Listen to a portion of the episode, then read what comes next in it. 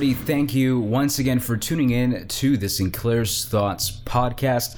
I'm your host, Lance Sinclair, and this is episode seven Growth Mindset versus Fixed Mindset. Today is different than every other day. This episode is an interview, and today I'm interviewing a really great friend of mine, someone I really look up to, who will share with us really, really great philosophies and principles that have helped him be the best version of himself possible. We'll cover many things over the course of the next two hours, but mainly we're going to answer the question how can we take advantage of these unforeseen circumstances during COVID 19 and utilize the growth mindset methodology to come out of this stronger than we came into it? Right? What are the philosophies, what are the principles that should guide our every action and thought during these times? Remember, your life isn't written or destined anywhere. You are the author. So, my question to you is what story will you write for yourself? Tuning into this episode and not listening the whole way through is missing out on a ton of value and practical advice that has the potential to change your life if put into practice. Take a second now to imagine how having limitless confidence could change your life. Can you imagine how happy and fulfilled you would feel being a thousand percent comfortable and confident in your own skin? Imagine the freedom and power that would give you. All the people that would be drawn to your magnetic aura. Imagine having the courage to go all in in this life and to live it fully. Now, that is what I call an unfair advantage. I want each and every single one of you to know this feeling. So I encourage you to not click off and to stay with us the whole way through to the end of this conversation. If you stick along to the very end, I'll show you how to redeem a gift that will get you one step closer to being that most confident and powerful version of you. Without further ado, Let's get started.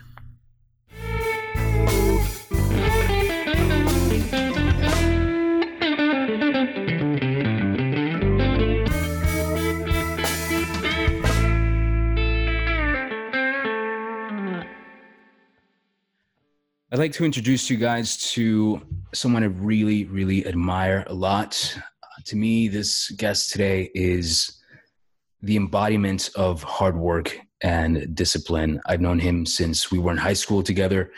And we're going to touch on many different subjects. And I think his mindset and his approach to life and business and relationships in general uh, can add a lot of value uh, for, for everyone that is willing to, to hear him out, especially in this time with COVID 19. I think there's a lot that we can take away from him and apply. So without further ado, Josh, thank you for uh, being a part of this. Thank you for letting me have you on the podcast. Uh, tell us a little bit about yourself. Thank you, uh, Lance. I really appreciate being here today. I, I love the idea behind the podcast, so I appreciate it. Um, a bit about myself. I recently graduated my master's in banking and finance from the University of King's College London over in the UK. I currently work as a consultant. Uh, that's just the generic stuff. I mean, a little more, a little more fun part about me is I always wanted to be a magician as well, kind of like learn from Lance bit there, uh, and and, kind of learn what he knows about mentalism and, and that's well hypnosis. But uh, he, he he went uh, he went far with it. I I happen to just stick to the numbers, just stick to the the, the schooling and from there. But uh, um, bit on myself. I love Star Wars and Game of Thrones. That's about it for me, to be honest. so you're you're not gonna like person. You're you're not gonna like it when I tell you I've not watched it at all. Game of Thrones. At all, yes, I've not watched it. but you have to have watched the Star Wars, uh, the, like the trilogy. Like this is like this is like the most. Nope, no, not yet. okay okay, we have to make it a little more culture, Lance, but it's okay. We'll be able to take it one, one step at a time, one step at a time. but uh, I do want to say thank you again for having me on the show. I think it's a brilliant idea and a brilliant podcast as well. So just want to make sure thank you, that's there. Thank you so much. No, thank you for for coming on. Um, like I said, I think there's a lot that you know i've seen you since you know high school you've been so disciplined and so uh, in control of your mindset and your your willpower your emotions and and it shows you know it's not something that you talk about but people see through examples and and these kinds of things they show up in our achievements right as i'm sure you know. So i think there's a lot that my listeners can take away from what i see in you and what you bring to the people around you I'm going to start you off with a quick question. We know more or less what you're doing right now. Where do you see yourself in a, in a couple of years? What, do you, what does your future look like? That's a good question. I think um, for me, I already thought about this very much well, very much so. Uh, five years plan, I want to be able to have multiple businesses and multiple uh, ways of creating um, income in terms of not just having to lean on my career as a professional. I want to make sure that I'm an entrepreneur. My parents were entrepreneurs. Uh, my father inspired that as, well as my mother. So that kind of gave me that same notion. I want to make sure I also have another property. I bought my first property at the age of 23, excuse me, 22. Wow, 23 now. So, uh, 22 our first property. I think in five years, I'm my second property now. And um, hopefully that's more sooner than later. That's going to work. So depending on how this economy goes. Um, apart from that, personally, I want to make sure that I'm I've grown. So anywhere if I'm the same person I am today, that's not good for me. I think I need to be able to make sure that I have uh, hard skills that I, I, didn't have before, as well as soft skills I didn't have before. Um, and happy, right? I think everyone wants to be happy, but um, happy has to be a goal. It has to be something you pursue on a consistent basis, and I think that has to be something that's in your plan versus it being uh, kind of there but not really there, the invisible factor right? Mm-hmm. Yeah, I'm doing all these things to be this and be encouraging and be happy. No, you have to have that happiness has to come within you, but you have to always it's a, it's a verb. Uh, yes. sort of like love, right? Love is a verb. So you can always pursue it, always have that yes. um, in, in those plans. So that's where I kind of see in five years, 10 years from now, I'll be 33 years old. Um, obviously, I'm a big family man, so hopefully by then I have my family all stable, all good to go. Um, obviously married, etc. Um, but even more than that, I want to be able to be, excuse me, in a position where I can help people get mm. fast, right? Mm-hmm. I want to make sure that what I know and what I've grown to learn and love uh, is also being uh, told to people and they understand it. because what I learned and what I what I've been able to to kind of take from the world as I developed and as I grow, I had to basically find the secrets to, to this information has been told to our people, our gener- uh, especially where, where we come from in, in, in our high school and even part of this in our neighborhoods, and, and finding a way to, to kind of uh, teach people what I know in, in both business, investments, personally, personal growth, discipline, character, and stuff like this. So that's a 10 year goal plan, yeah. I love that. I love that. I, I love that you you have this need for contribution um, I think there are six human needs um, that we all share at different magnitudes, but contribution is the most noble of them all. You know, I love that you you want to take everything that you've you've learned through trial and error and through other people that you look up to. I'm sure you know you've learned a lot and absorbed a lot from them, and you want to bring it back out there so that other people can also benefit from that and, and apply those things into their life. And I think that's that's wonderful. So coming back to the present, right? Let's let's talk about the elephant in the room right?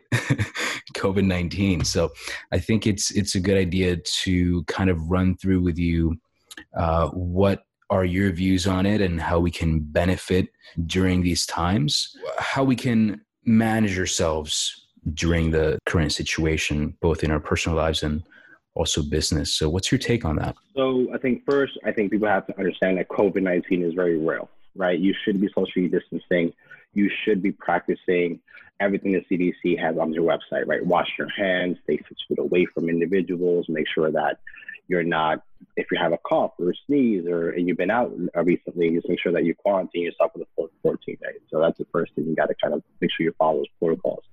Um, we don't want to have a situation where, as we are currently in, where we have experienced the COVID 19 spreading very quickly across certain states yep. and then very slowly picking up across others. I think um, more states are being more cautious than others, and that's an indication of the numbers.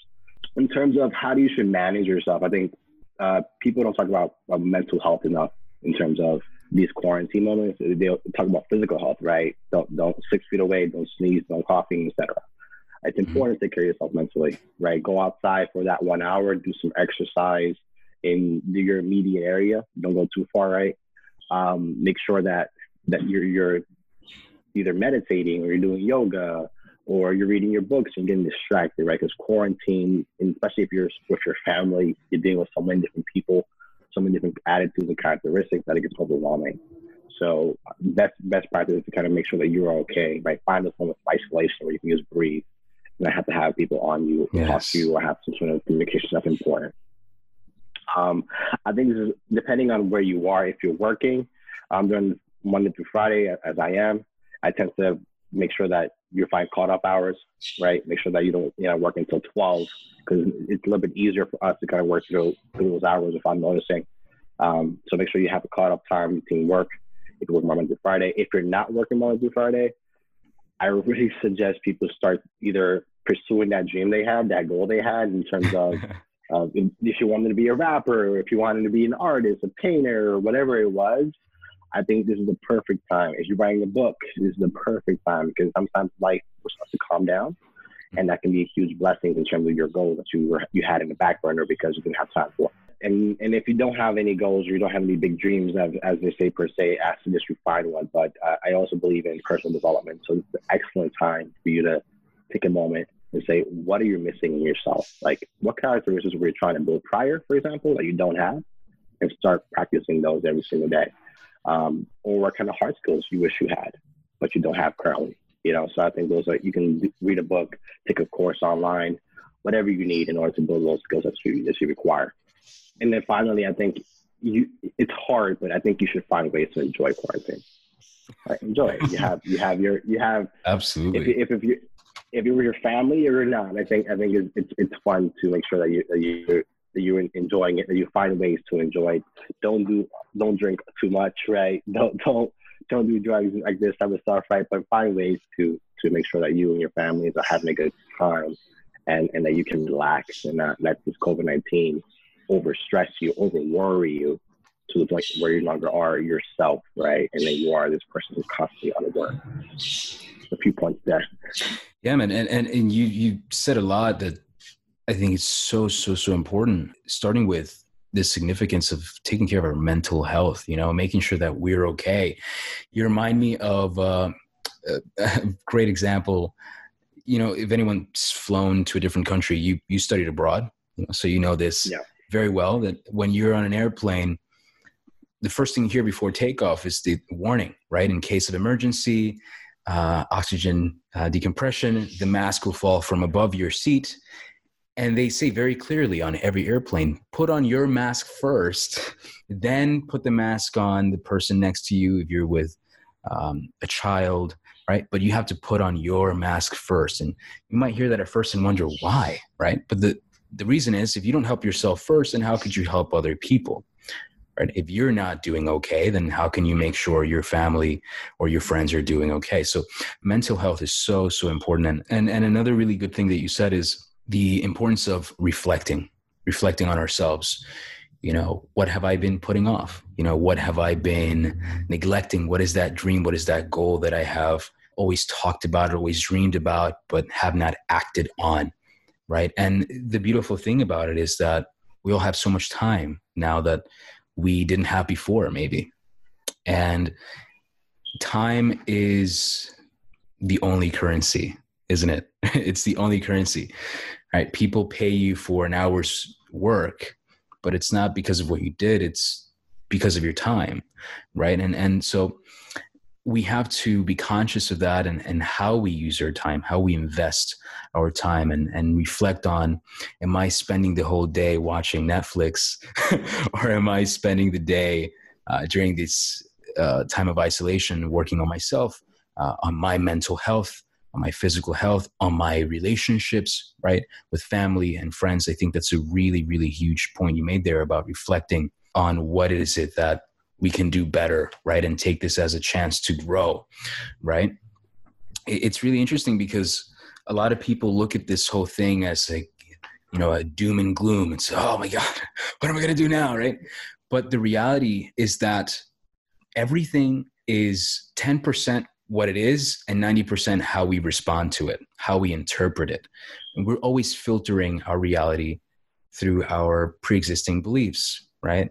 And our perception of the world our lens of the world. So what you're hinting at here is something really wonderful and that is for people to ask themselves what is great about this? How can i use this as an opportunity right? As a blessing. And and that should be the place from which we take action right? Um, and that's a that's a beautiful thing and of course to enjoy it right? To make the best of it to do the things that make us happy that maybe we haven't done in a while. You know if that means singing with your family now that everyone's gathered together then do that right? And so i really love the, those exactly. points and i think those are some really really great points. So on that same note what are you doing to keep yourself sane? I, I, do a couple of things. So um, for me i like to I'm a, I'm a different type of breed. I, I, I work out, yes, and it helps me and it, and it helps me kind of just relax. But what helps me really relax is I do a lot of research. So I do research on whether that's the how to what's the best investment today and tomorrow and for the next couple of years, or how to bake a cake that's layered. Right. I, I really enjoy learning. I really enjoy the process of being able to to know more than what I know today, and and that for me fills me right? Now, many people obviously I understand that that can be stressful for some people, but for me, I enjoy it. So mm-hmm. when I'm stressed out and when I'm like at work and I'm from like eight to like six o'clock, I'm like I'm super stressed. I take a moment, take a breather. I speak to my family, see how they're doing, make sure like I check in, right? Uh, but I'm usually either on my phone, I'm researching like, oh, this is interesting. What did President Trump say today, or, or, or where we are as far as New Yorkers in terms of the virus and stuff like this, or what can I do to to either help my family, keep them safe, keep myself safe, and stuff like this. So I do a lot of research that I enjoy. And it doesn't have to be strictly business uh, or, or, like I said, it goes from me, it goes from investments ideas to how to make a cake layered for the birthday party that we had yesterday. So yeah, um, that's what I kind of do. But I know that people, I recommend anyone, in regards of who you are, is exercise for an hour. I, I can't tell you what exercise does for, for your mind. It, it just opens it up, it clears it out. Whatever yeah. cloudy thing you had in your head for that week, we do mm-hmm. one hour exercise and it, and it really helps you just decompose and let go and move on. And even opens your mind to be able to, to have more open ideas. Absolutely. That's a huge, huge point. Um, for those that have listened to the episode I made on my morning ritual, it's called the Miracle Morning that's part of it huge huge part of it. And the the reason why that's so effective it's because motion creates emotion right? There's a direct link between our physiology and our mental state. By doing that you're letting go. You're letting go. And and actually it's been proven that if you move your body if you're anxious and you move your body when you cool off and your heart goes back to normal that anxiety is gone. So that's another really cool thing too. If, if you're feeling stuck right now emotionally, if you're feeling anxious and, and like you're you have this knot in your chest, a weight on your shoulders, whatever that feeling is, that turning in your stomach, do what Josh has said, you know, move your body and you will see a significant change in your emotional uh, state. You know, there's a reason why people say, oh, I'm angry. I got to go take a walk and, you know, blow off some steam because it works. It, it, works, you know, it's no secret. So that's a really, really good, good thing. Um, good suggestion. I add one more point to that. I want to mm-hmm. add one more point to that. I think when you do go work out, if, if, if I know that does, I used to just go out, ran, go out and work out randomly. And what I mean randomly is there wouldn't be a thought in my head. I just go out there. My thought is to get these mm. four four training exercises out of the way, and make mm-hmm. sure I feel good afterwards. Move on.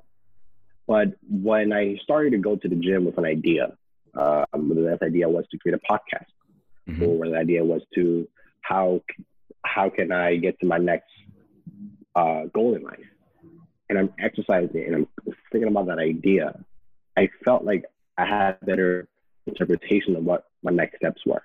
And yes. it opened my, my, my eyes in terms of what can I do now and what's in my control that I can to get to that next step. So I think if you're going to go work out, make sure you have that goal, that idea in mind, that problem in mind, right?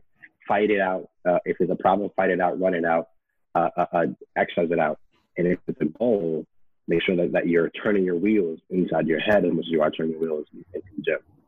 So I think absolutely. Well. I think useful. Oh yeah, that's I, I love that because you're you're you're working internally and externally at that point right and and if we look at it from my background it's your conscious mind is being distracted by what you're you're doing here and your subconscious mind in the back end these ideas have the freedom to flow right if you open the door you let them come through you'll see things i'm sure that's what you're making reference to right like you've had these brilliant thoughts come in when you open your mind to receive them right? You saw things come up and you're like oh wait a minute you know that's a really good thing i can do tomorrow or, you know now i know this is a really good way to approach this this project you know? And that's because you exactly. opened yourself up to that. Another really good thing is you can listen to an audiobook while you're doing that as well yeah. You know, there's Audible, of course. We all know about Audible. There's also this really great app I've been using. It's called 12 Min, the number 12 and then M I N. It's fantastic. What it does is it gives you uh, a summary of the greatest. Their collection is huge, but they give you a summary of the greatest nonfiction books in an average of 12 minutes, anywhere between 12 and 20 minutes. Very clear and concise summaries. Highly recommended. If you if you've never heard of them, do check them out. Um, that's something that you know we can also do and, and listen to while uh, while we're doing that, right? And and that way feed uh, ourselves entirely, right, physically and mentally. so yeah. that's yeah. awesome. You mentioned checking in on your family. I love that you brought that up. So my question to you is, how can how can we help each other? How can we help each other be our best and and show up uh, the best we can during these times? So I, I was just having that conversation um, earlier this, week, actually. And the first thing I think people have to understand is their role within their family dynamics or within their group dynamics or team dynamics my role is very heavy. So I I have to balance things between uh, my mother, my sister, my siblings, and everyone, and with that comes understanding. So how can you help me? You ask me tell me how can you help people? Is first you need to understand that there is going to be chaos. There is going to be someone who is going to blow up one of these days and say, "I'm tired of being quarantined. Let me out." Yeah. And expect that, right? So you need to have those experts agents already there, and if you understand each person's characteristics, that means you also understand what their needs are, right? Mm-hmm. Because therefore, if you understand that your mother, for example, is a person who needs to have a clean area, to have a clean mind and the same body, then make sure that you're not making a mess, right? As simple as that is, right? Um, a good example is if you know that your brother wakes up at 7 a.m. screaming because he doesn't have his toy, make sure that you're there at 6:55 with that toy before he wakes up, so that he so that he's still comfortable. And I think it's just being proactive. You understand your family more than I would or anyone would, and therefore you need to be proactive to what their needs are. Um, I also recommend talking to your family. I know a lot of us think that's very um, uh, very clear, and, and, and I guess that's what everyone's supposed to be doing. But I know for a fact their families sit on a table on their phones or on their iPads or on Netflix for like hours without having a conversation. I think what I like to do is I take a moment during dinner time or even after dinner time where I speak to my parents, I speak to my siblings, or that I have four, five, four, six, and eight. And so mm-hmm. I love having a conversation with them because it, it allows them to understand where their minds are. Right. Mm-hmm. So, okay, so my sister and my brother are feeling kind of down, and it's for this reason. So tomorrow I have to be able to help them with this and that. Um, another thing is too, people don't keep track of their administrative uh, problems as well, which means like the social securities or their their retirements, their finances, etc. And I think this is a good time to get ahead of that, right? So if you have certain financial goals that you were that your family is currently wants to pursue, but they haven't achieved, then take a moment, have a have a round table with your family, and see what you guys can do to accomplish those goals. And I think that's part of taking care of your family, connect with them, and is is are they accomplishing their goals as a, as a team? And if they're not, then you as a leader or you as a person who understands what their goal is and, and understand how to get there, I talk to them and helps them get to what they need to be. So that's a combination of one, uh, checking in personally, individually with each person, talking to them, and then the combination of understanding the, their goals and making sure that if they aren't achieving them as a team, how can you help move that forward and push that forward? Take onus in your responsibilities of in your family's well-being, and I promise you, you will grow as well and you will continue to be better than who you are tomorrow. What a beautiful answer. that was so great, man. no, seriously, I, I, love that. I love I love that you mentioned being there for them and, and listening, understanding what are their needs, uh, and and collaborating together to bring those to fruition, right? The goals that they have, you know, the needs that are not being met, and, and asking yourself, what can I do to help them feel better? Right. And as you said that, I was reminded of a book that I'm reading. It's called Relationship Breakthrough by Chloe uh, Madanes, I think it's pronounced. For those that are listening and interested, just Google Relationship Breakthrough book. And in this book, the, the core concept is uh, human needs psychology. Basically, like I mentioned earlier, there are six human needs that we all share at different intensities the need for certainty, the need for uncertainty, the need for significance, the need for love and connection, the need for collaboration, and the need for contribution. Those are the six human needs that we all we all share. But there's always one or, or two needs that we crave to fulfill more than the rest, right? And I love that you touched on this collaboration, right? And and finding out what are the needs of the people in your family that are not being met because the the essence of this book the message of this book really is the reason why people are unhappy in relationships the reason why people are unhappy in general you know and this is romantic relationships friendships, family relationships, business relationships, um, boss and employee, it's because their needs are not being met. And in order for us to flourish together, we need to be aware, like you said, of what are those needs. And we need to, once we raise awareness, we need to ask ourselves, how can I help them satisfy those needs? How can we work together so that we're all okay, right? Especially now, right? Because there's a lot of uncertainty. Right now, the need that we all have the most is the need for certainty because we don't know what's going to happen. We don't know how things are going to play out. Uh, there's this need for for that security, right? Uh, for that safety. So where else can we find that certainty for the people around us? Where else can we satisfy that need? I think that's a wonderful question to ask ourselves and then to act upon. Uh, have you ever heard of that book? No, I haven't, but I did uh, actually read about the six needs that everyone requires in terms of to, to have a fulfilled life or happy life. In terms of, in other words, uh, actually Tony Robbins spoke about a little bit and, in yes. um, so so I'm very familiar with it. So I think you may touch upon the certainty craving that everyone requires right now. I think that's, that's very important. But I think um, if, if Tony was here, he, he could probably mention to anyone that's, re- that's on his podcast is um, become comfortable with the uncertain, right? I think, mm-hmm. I think, uh, lo- and, and kind of learn to love it. And, and, and yes. that's a very complicated idea and hard to do. Um, but if you, if, if you practice to learn to love uncertainty, then you thrive within it because life is, is, is anything but uncertain. That's right. That's right. That's all it is, really. I mean, we don't know what's going to happen five minutes from now, right? We don't even know what our thought is going to be. How can we know what's going to happen in a year or two, right? We can we can prepare, right? We can plan, but exactly. Exactly. the very nature of life is uncertain, right? It's, exactly. It's, it's that big question mark, right? What's going to happen, right? What if? and and you know, you bring up a really great point. Actually, Tony Robbins is a big part of that book. Tony Robbins and the author of the book actually work together.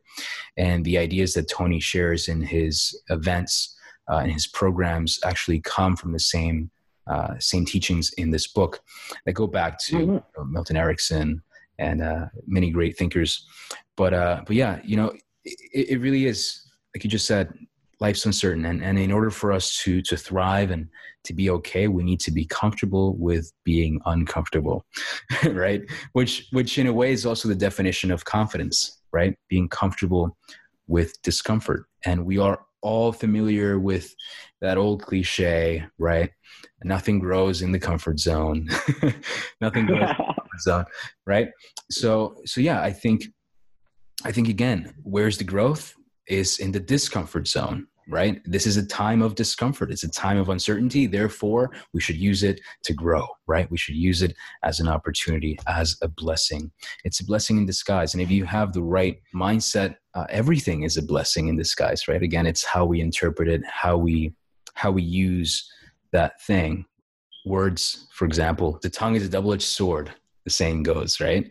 You can say words to hurt people, to bring them down and, and instill limiting beliefs in them. Like you're not good enough. You won't amount to anything. You were raised poor. Therefore you'll always be poor. You're doomed to fail. Or you can use words to uplift and inspire right? And so same goes with this. We can take the event and we can choose how we interpret it and how we um, behave and, and how we interact with people during these times. So yeah, it's wonderful, wonderful thoughts.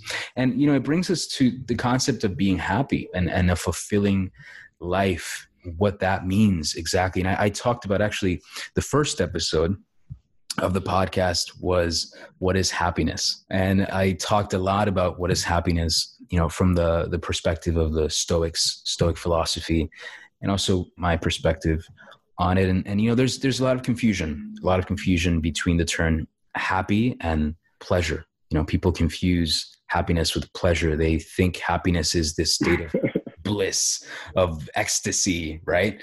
Like i'm going to be happy when i get that car. I'm going to be happy when i get that house you know and, and this the hedonist wheel, right? the next best thing. I need the next best thing. And that's a, an endless and eternal chase after the wind. And you can never catch it.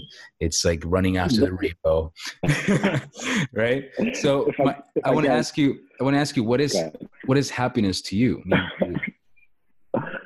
wow. I think that's first the people who say what you just said in terms of happiness being the next best thing are the same people who say that love is kindness and mm. and, and only kindness, right? Which which is which is not necessarily true. Um, and, and I get I get more into that once I talk about what happiness is. Mm-hmm. Um, I think first of all, uh, and, and, happiness can be a definition that can be defined very differently for you speak to, right? Um, but to me, happiness is one that are are you happy with yourself in terms of who you are person, right? Are you happy with what you've done? in terms of are you are you listen to what's happy, listen to are you comfortable? Is this what you wanted to be? Is this what you wanted to accomplish? Are you helping others? Are you making sure that you, you aren't the only person that's succeeding and achieving and, and, and growing? Is there something that's going around? Um, uh, and then it's even easier to say happy what happiness isn't. Happiness isn't this constant state of, of, of gratification. Mm-hmm. Happiness isn't this state where you're going to not have a problem or not have a situation or, or an issue. Yes. Right. It's, it's, it's being able to have that problem, have that situation and still be okay and still be yes. fulfilled and still be, uh, uh, can still smile and laugh in front of it. Right. That's what happiness is. And what people, and that's what people fail to see. Right. I see so many people tell me, um, or, or I, I they do tell me, they're like, Josh, I'm unhappy. And I, and I, and I, and I be like, okay, why you say you're unhappy? And I, am gonna say well, because I don't have a car, or, or, or, or, because or because I didn't pass that uh, that exam. They say, well, that's besides the point, right? You, are missing the whole point of life. Yep. Right. That's not where you should, your focus should be in. Right. Your focus should be okay. Well, I didn't get that exam grade that I wanted. How can I move past that? But let me enjoy this right now. Let me see how I how, and how do you enjoy it? You learn from it, right? You learn from that. That's how you enjoy. You don't because people forget that that you failed the exam. You don't throw away the exam. you have to understand where you failed and what you did wrong, right? In order for the next time, right, you can say, yes, I'm happy with my grade. I'm happy with what I did, right? Because you have to understand where you messed up. And which which I want to now shift over to the point of love, right? Love isn't complete kindness isn't a blindfold over your eyes to say yes, yes, yes, yes, whatever you want, sweetheart. Right? Um, that's not healthy at all. Um, and that, that creates a toxic relationship with anyone, whether it's your mother, your loved one, your, your, your significant other, it doesn't matter. Mm-hmm.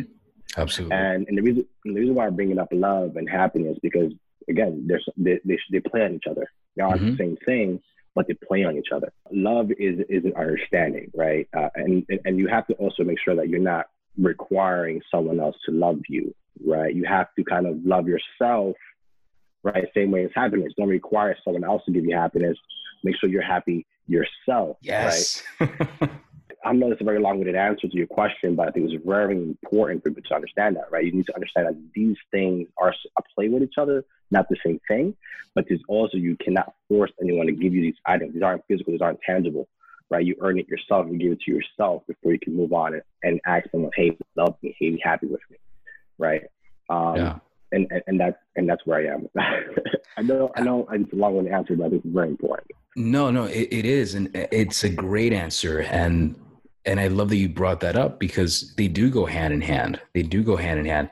It's it's an interesting thing, right? It's letting go of it so that it can come to you, right? Letting go of it so that it can come to you. It reminds me of this analogy that we have in in uh, you know Latin culture, and uh, you know I, have heard it in, in French as well. It, it has a, a different a different phrase in English, but basically it's that concept of finding your other half, right? In Spanish, we say mi media naranja, right? It's it's an idea in Spanish. If you don't know Spanish, the translation for that is finding my half orange. The the concept there is you are half an orange, and the person that you're uniting yourself with, that you're building a relationship with, they are that other half, that missing half, and together you create this whole fruit. And that's a very dangerous mindset to have. And what we have to understand is sometimes that other half is a partner, but sometimes it's also our friends. Sometimes it's our family. Sometimes it's society. It's who we're looking to for validation and approval right? Yeah. And when we outsource our happiness and we outsource our sense of self worth and value, right, our self image, that's a very dangerous thing because what happens then when that person leaves your side? What happens then when people disagree with you? What happens then when they reject your ideas or reject you? Then your sense of self is now scarred it's injured. And now we feel like that lone half of an orange. We feel incomplete. We feel empty, right? Because someone else is not filling this void when in fact no one can fill that void. And it's a very dangerous thought. You know, people say, I want to find someone that completes me. you know, I want someone that makes me happy. Nobody is going to make you happy. Nobody's going to complete you. Also, nothing is going to make you happy nothing is going to complete you. That house won't complete you. That new car won't make you happy. That new cell phone won't make you happy because guess what? Once you get those things and the fever goes away, then you want the next best thing, right? Something better and bigger and brighter and shinier. And so what we have to understand is that, like you said, happiness comes from within. It's something we have to create and generate for ourselves within. And same goes for our self love, right? Our validation and approval and self image.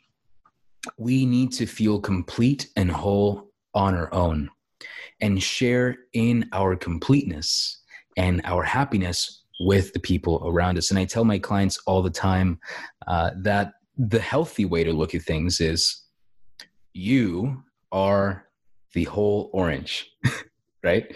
And you have to be whole, you have to be complete, right? And that means, you know, being confident in your own skin, loving yourself as you are, you know, which means, you know, wanting the best for yourself mentally, physically, emotionally. Being complete on your own, you are that orange. And then that partner is, say, a pineapple or a passion fruit, right? You're not trying to make them like you, right? They are them and you are you. You're two different fruits. You're two different people, but you're both whole and complete and happy independently. But you share in that happiness, you share in that completeness together, and you make a delicious fruit salad right so so I, I think that's a really great great point to to bring up you know that that this is not something that we'll achieve when x happens you know? Um, it's something that starts from from within. I, I love that you brought that up. Yeah. Be- beautiful thought. I, I just want to say something about the completeness of people. Um, when when i was growing up and i'm sure you experienced the same way they always, they always tell you uh, you're finding yourself right. Go find yourself. You're still growing up. You're finding yourself. You're developing who you are et cetera et cetera. I think i think what i learned um, is if, if if you find yourself in an environment that other in an environment where other people are just not good in terms of doing things that are illicit, doing things that are illegal, then you find the wrong self, right? You you, you end up being influenced by these individuals, and you say, well, yeah, I'm going to be this, and, mm. you know. And I think that's that's not okay. I think people need to start getting to the notion of the practice of creating yourself, right? Taking bits and pieces of what you admire from different people and developing that into who you want to be instead of this idea of being passive. Yeah, I'm going to find myself in the next 20 years.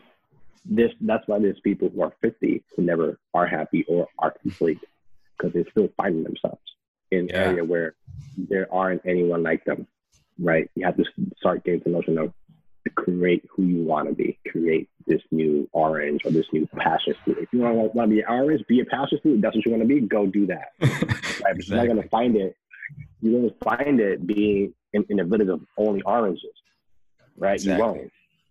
And I think I just want to share that. That's a very good gem that I, I felt like not many people, not anyone told me, but my experience taught me. What you're saying basically is you create your life, you know, and in creating that identity and creating uh, your story, right? In writing your story, you have to be aware of who are the extras, you know, in that movie, who you're surrounding yourself with. And that reminds me of something Tony Robbins calls the circle of influence. You know, the people that we surround ourselves with, we become the average of you know? Tell me who you hang out with i'll tell you who you are. So that's what it comes down to right? And and being aware of who are the people you look up to right? Who are your your role models? Uh, who are the people that inspire you? Uh, and the people that you say you know what I want to be like them when I grow up. you know, there's a lot of people that I want to be like. I, I look for for inspiration, and, and I'd love to hear what are those people that that uh, inspire you but uh, to, to, recap what what you just said uh, correct me if i'm wrong is that to the people that are feeling unfulfilled and unhappy it's to write their own story right to to be aware of who they surround themselves with to realize that happiness is something that they create within themselves uh, not something that they'll find when they achieve that thing or they attain that person or object, right? Is that does that sound about right? That is right, and I think to to just tell even better, a, lot of this is again this is my personal experience. People, I want to tell people, hey, take onus for what you want, right? And I mean that wholeheartedly. That can be you want to be happy, you're the owner of that. Create that happiness you aren't who you want to be. You're the owner of that. Create what you want to be. There's a lot of things that you are in control over that has to do with your individual success, your individual personality, your individual attitude towards anything. You have to take onus in that, create that, and, and, and develop your own. There's too much of an instance where I see that people expect other people to do it for them. And that isn't fair. You expect your teachers to teach what you don't know. You expect your, your mother to help you in life when she can't help herself in moments you expect to, to your friends to be there always when they themselves aren't always there for their families, right? These are things and expectations that are unfair to people who are responsible for that, right? Take onus in, in your creation because like it, otherwise, if you do not, then you live a life that's one mediocre, but two unfulfilled, and three unhappy, right? Mm-hmm. So that's no, that, that's that's really what I want to capture. Absolutely. And and you bring up this point of the other people. It's kind of scary, you know, because we have one life and you have this one shot at this and you can't have someone else hold the pen for you and write the story for you and and that's that's what's happening if you look around most people that's what's going on right others limiting beliefs are being imposed on them and and because of what other people think uh, they are acting in this way right? Where their heart is telling them a completely different story. You know you're like oh, i want to do this i want to be this great person i want to be this highest self my best self. But then oh but my family tells me that i can't or my friends you know don't support me or this that and the other. Somebody else is writing the story for you because you're carrying these limiting beliefs that are holding you back from taking the action that you need to take to become that person you want to be right? And it's that whole people pleasing thing right? And we try to please other people when we're not whole and complete within ourselves because we perceive the world as if we are half an orange and others are going to give us that validation right? It's it's really beautiful how everything comes together like that. But uh but what it comes down to right is is we have one life and and and I will be making a, a podcast on this on the stoic philosophy concept of of you know mortality and how coming to terms with that really is not a scary thing but a liberating reality. If you live forever then what's the point of waking up in the morning right? What's the point? Why do anything, right? But the very fact that we don't know when we're going to die and we know that we will, that's the very thing that gives our life purpose, right? That should remind us to live life on our terms, to love profoundly, to be vulnerable, to be real, to contribute the best we can to lift others up to to motivate others to be the best versions of themselves they can be to show up in this world in a way where when we're gone we've left it a better place than we found it you know? I think it's really liberating thought so i will be talking about that further in more detail in another podcast but what are your thoughts on that you know I, I, think zeno we're very very proud of you. Um, that, that's the, the, founder of uh, stoicism. Um, but i think i think that you're right. Um, but people don't believe that you're right because if they did they wouldn't be where where they are now in terms of not waking up with purpose every morning, mm. not waking up meaning every morning. I think the conversation should then be how do you make that belief impactful in other people's lives to get them moving? Because you're not wrong, right? I think Zeno again is wrong, right? The whole the whole school of Stoicism uh, teaches you in a perspective that's important to understand mortality, mm. right? And I and I every day that I wake up, I feel like I get there more like, oh my God, I didn't have enough time yesterday to do this, that, and the third. Let me get more, wake up a little earlier today to get that done, right? Um, how do we get people to understand that this day isn't guaranteed? And because it's not guaranteed, then make it meaningful. And then you have to start talking about what would make it meaningful. Mm-hmm. Is that just glorifying yourself, uplifting yourself, or is that or is that a combination of, of glorifying uplifting yourself and helping others? Mm. Right. Um, but but that's a conversation that I feel like if you have it and if you explain it, it will impact this more because um, no no one understands what stoicism is. right? uh, uh, you saying it very well, but but they won't relate to it. What they relate to is I hate waking up in the mornings too early. right? What they relate to is this I have to go to work this morning and I hate this job or or or or I love this job, but damn, this morning is is not my day. Right. So how do you how, what's the conversation that needs to be had changing that notion, that narrative? Right. And I think that would be so much more impactful. I agree. I agree. You know, it, it's it's again the goal should be how do we shift the focus right? How do yeah. we shift the focus? Yeah. Um, so that snap my fingers to that. yeah, so that that's interpreted in a in a different way, right? In a in a way that's helpful for the for the individual. Um, a simple thing that you know I, I talk about all the time is we all know what regret feels like, right? We all know what regret feels like, and I believe it's a worse emotion than than grief and loss you know to picture this picture this let's say if you're fortunate enough you're 90 years old and you are dying of natural causes. You're about to die. weak, heart, weak pulse. You're in your Yeah, deathbed. You're, you're giving up. about what your past is. And you're like now sitting here like, what the hell did I accomplish in the last 90 years of my life? Yeah, you know, and, and your family knows, you know, like you're you're on the deathbed. You know, everyone's visiting you from from across the country, and they they know it's the last time they're going to see you, right? And everyone's gathered around and telling you how much they love you and whatnot.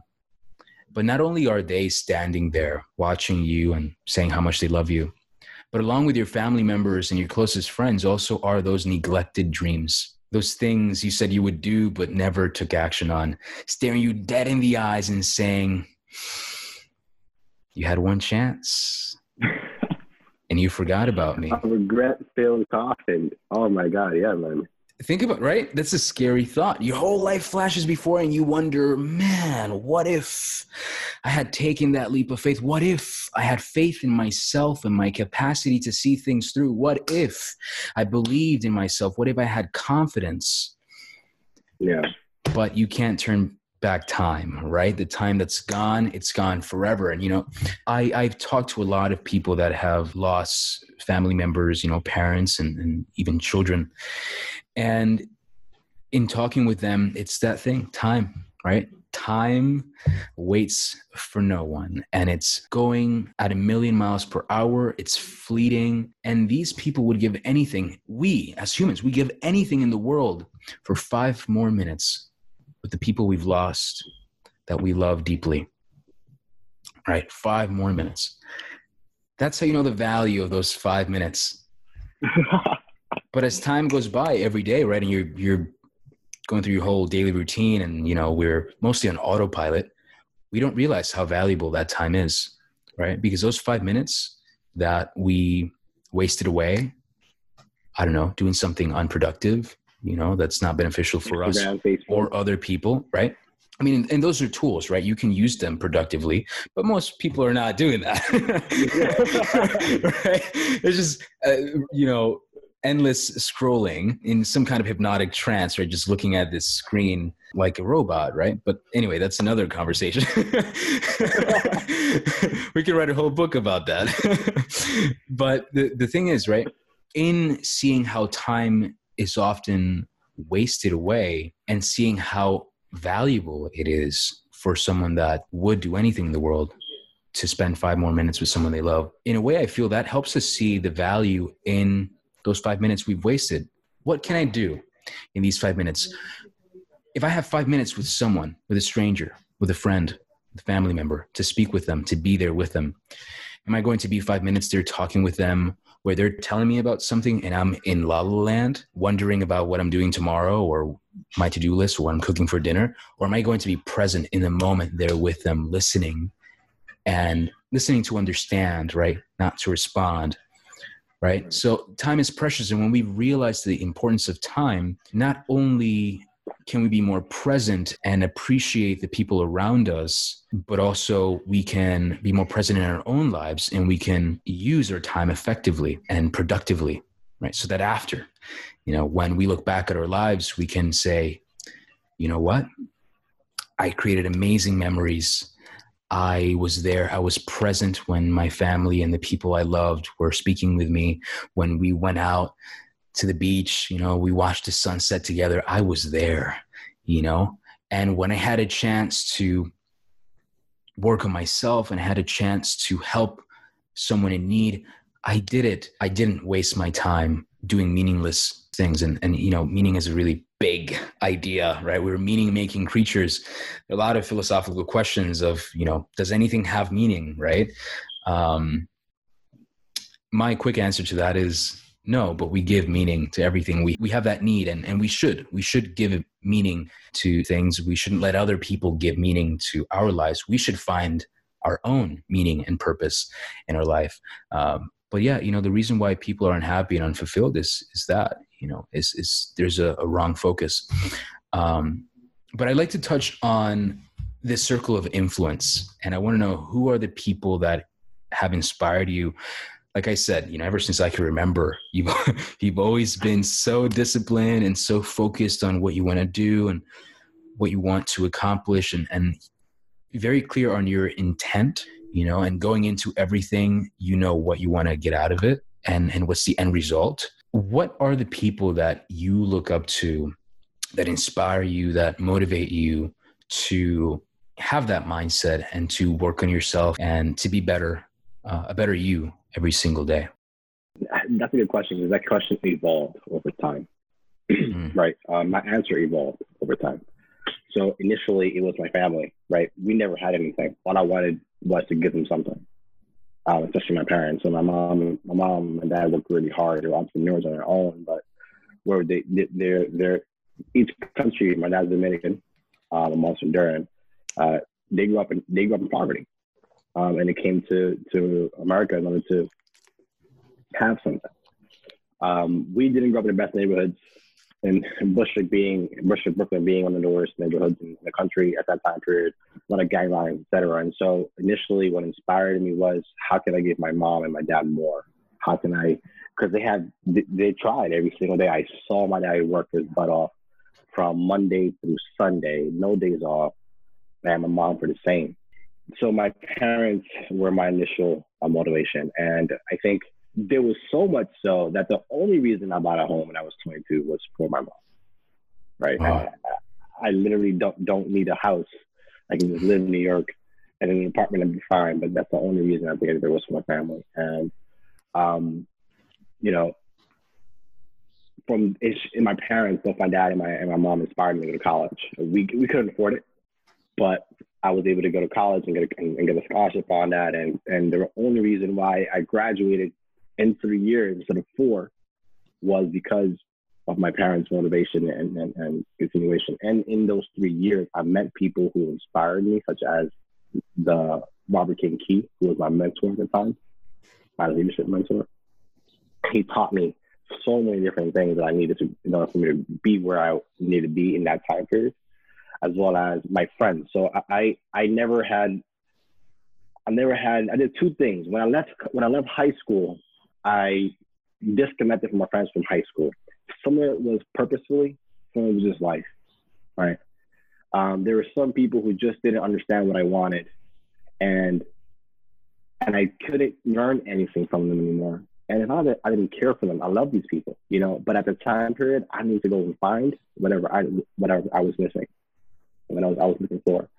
Um, so I separated myself from, from my high school friends for the moment. I actually, as the moment because I they're still my friends. They're people I talk to.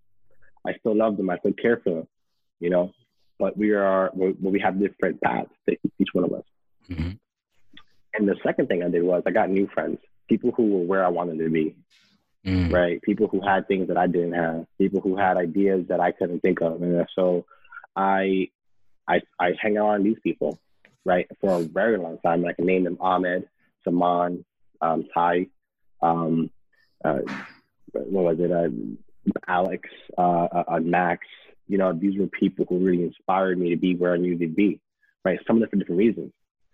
Um, I got my first credit card because they had credit cards, right? and I didn't have one, right? So I was like, okay, I, I, I traveled across Europe on a eight country trip because it was possible because I associated myself with them. I got the scholarships for it because they helped me get the scholarships. Because I didn't know where, where the information was. They pointed me in the direction. Mm. So those are the people who, who so those individuals I named were inspired me, right? And what, and then obviously like we have idols, not idols, but people that we admire from distance what we don't actually know. And I think Barack Obama, Tony Robbins, Les Brown, um, Tom Bilyeu, right? These are people who who I listen to. Um, Steven Furtick, Bishop T.D. Jakes. I listen to these individuals and I see what, what I admire and what I like in them, and I take these from each one of those individuals and make it my own and see how I can grow. And so, fast forward to to now, what keeps me going is I learned to internalize that that uh, ambition in terms of wanting to be better for my own sake. What I noticed and what I learned was um, as I as they inspired me to be better, if I don't, if they have, they also have their own lives. They also have their own perspectives and their own paths got to take, and so they're gonna have to segregate for a while. But I enjoyed those moments where I was drawing, and so I, I internalized that feeling and said, okay, how can I now inspire myself? And so anytime mm-hmm. I do something great now, or anytime I, I can move forward now, I do it because Josh wanted to change this, right? And obviously, your family is around you, so they can see that, they can question that. Oh, Josh, you were you were bad at this last week, but this week you're you're doing better. Or you said this very, very, very straight, very blatant, but now you're saying it very kindly, and I can understand you, right? Um, and I think that that feeling of, of, of, of improvement for validation that you see from yourself really uh, is what continues to, to propel that gas without it being having to be refused every friend, every colleague, every mentor, every idol, every, you know what I mean? So that's where I am currently. I love that. I love that. And and you mentioned some really great names. I encourage everyone listening, if there's someone in that list that you've never heard of before, look them up. Look them up. There are some really great name dropping. so I encourage seriously, I encourage everyone to look at the uh, you know the lectures that these people have given and and the speeches. There's a lot to learn from each one of them. And again, it, it's that whole sphere of influence right clearly uh, when when i look at you i can see little little elements of those individuals in you and that's wonderful another thing that i love that you mentioned is that these people got you to where you wanted to be and you realized that you needed to isolate yourself from a certain kind of let's say frequency right? Elevate your frequency elevate your your mindset. And that meant isolating yourself from the people that were pushing you in the opposite direction of where you wanted to go right? That's number one. And then number two you you said to yourself i need to find people that are are right now where i want to be. And that's really really important i can't remember where i heard this from. It might have been tony robbins uh, but he said something really really great. He said you know surround yourself with all kinds of people people that are below you in you know whatever your goals are and your your your path so that you can help them and you can lift them up. People that are on your same level so that you can work together and collaborate and keep each other accountable.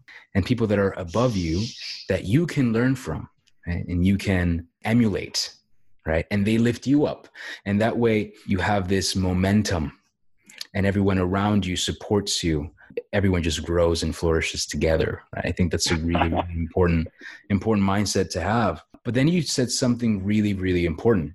After that, I forget exactly how you said it, but you mentioned you were your own motivator. Can you touch a little bit more on that? Being your own cheerleader, you know, hyping yourself up, giving yourself that pep talk to keep yourself going instead of having someone else inspire you. Can you can you elaborate on that? Yeah, yeah. I think I found myself where, first of all, I'm not a person who tends to articulate or talk about themselves very much so.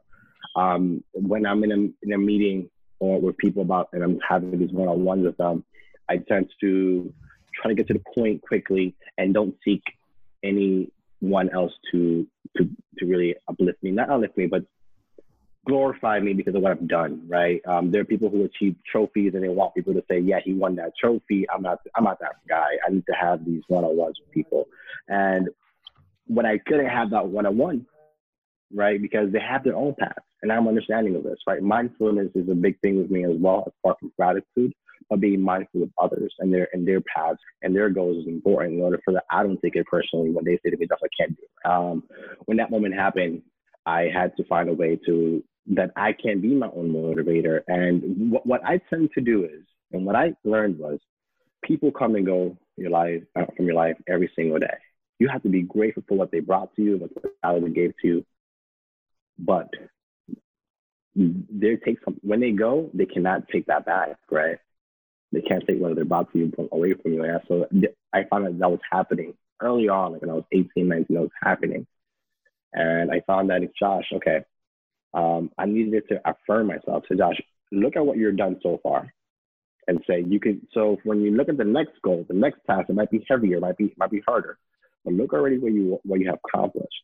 Use that as fuel for yourself to say you can accomplish this next thing, right? Um, being confident in your own self, right? Uh, and with that same notion, in terms of inspiring myself, I always taught myself this one idea, and it's um, to, to keep it simple: is if I'm going to take a risk on anyone, I mean, on anything, I'm going to take the risk on myself.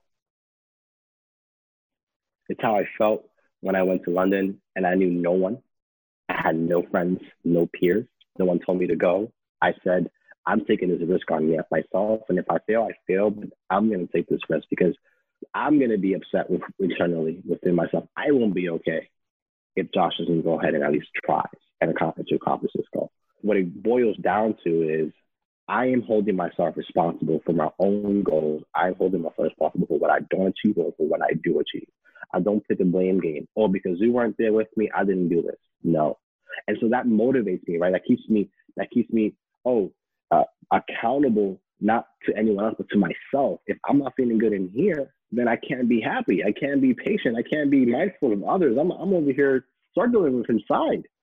And I don't like that emotion of being unstable within myself. I don't like it at all. And so I, I take a real personal lens when I have a goal and I accomplish it. Right. And, and, and that motivates me. That, that keeps that accountability within me. And, and now, and I, and I take away responsibility from others because it's not fair to give it to them. Right. So that's, so if I, if I have to boil it down again, it's accountability on my own person, making the own risk on my own, taking the own risk for myself. This is the risk I would take for Josh's risk, and then um, following through, and that really what keeps me keeps me going, right?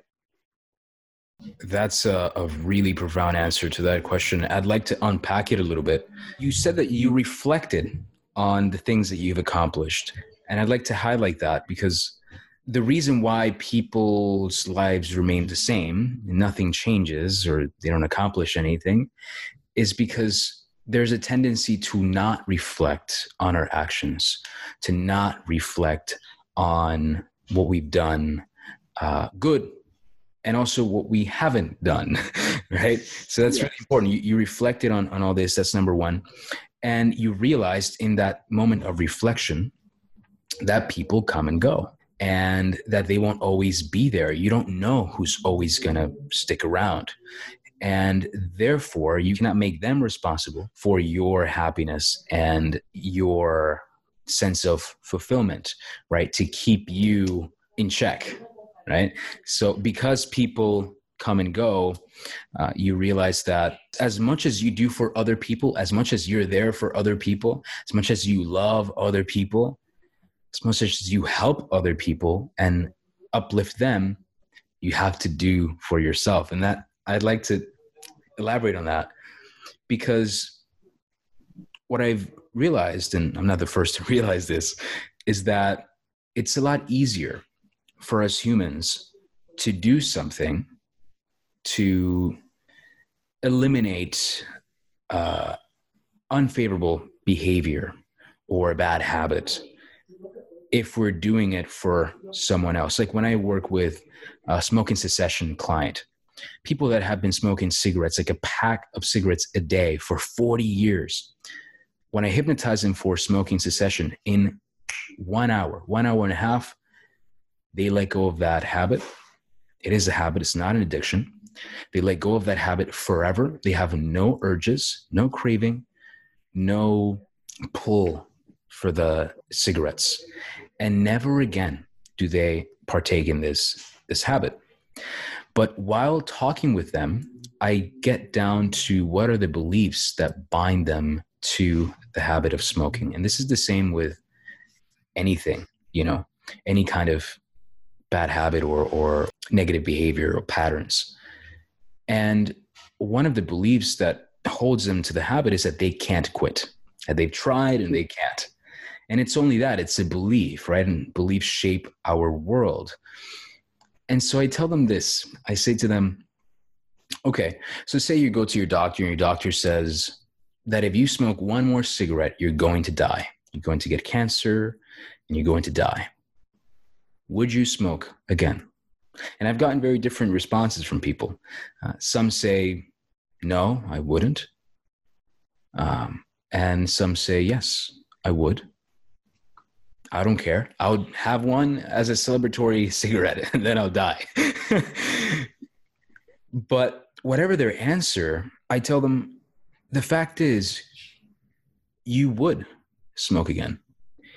because that's exactly what you're doing. You've heard all the warnings. You've been told by your doctor to stop smoking. You know it's killing you. You know it's destroying your teeth, your your eyesight, your skin, everything. You know it's killing you and shaving off years from your life. And yet you still smoke. So, no, you wouldn't quit. But then I tell them this Imagine again, you're at your doctor's office, and he says, If you smoke one more cigarette, your mom will die. Do you quit smoking or do you smoke again? Everyone says, I will quit right then and there forever. In that question, I put the person that they love the most, the person that's closest to them and the most important individual in their life. And the reason why that works and what that does is it eliminates the belief that they can't quit because if they would quit in that scenario, that means they can quit. Under the right circumstances, they can quit. And then I tell them, well, your mom's or your son's happiness and well being totally depends on you quitting right now forever. Because if you don't, they will suffer. They will suffer seeing you decay and, and, and rot from the inside out because of this habit. They will suffer. So, yes, their happiness and well being depends on you quitting right now. And so that eliminates that belief that they can't quit because under the right circumstances, they would.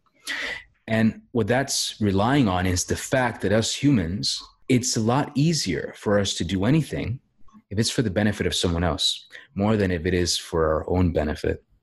Right. So you, you touched on that by you know saying if i'm willing to take a risk on someone else then i should be able to do that for myself right to have that confidence to have that self love right how many things do we do for love for other people right and so as much as we do for others we should be willing to do more for ourselves the fact is we came by ourselves into this world and we're going to leave by ourselves we can't take anyone with us right? And so along the way, we have to prioritize that and show ourselves love, right? Can, I can I just stop you there? I think you know, you, you single-handedly just highlighted a problem that people are having, and that's they don't have enough self-love to have self-discipline to be who they want to be, to be mm-hmm. successful in that goal. And I think, and I think they, first of all, you should not put anyone higher than yourself, right? Because um, that's not healthy in the long term.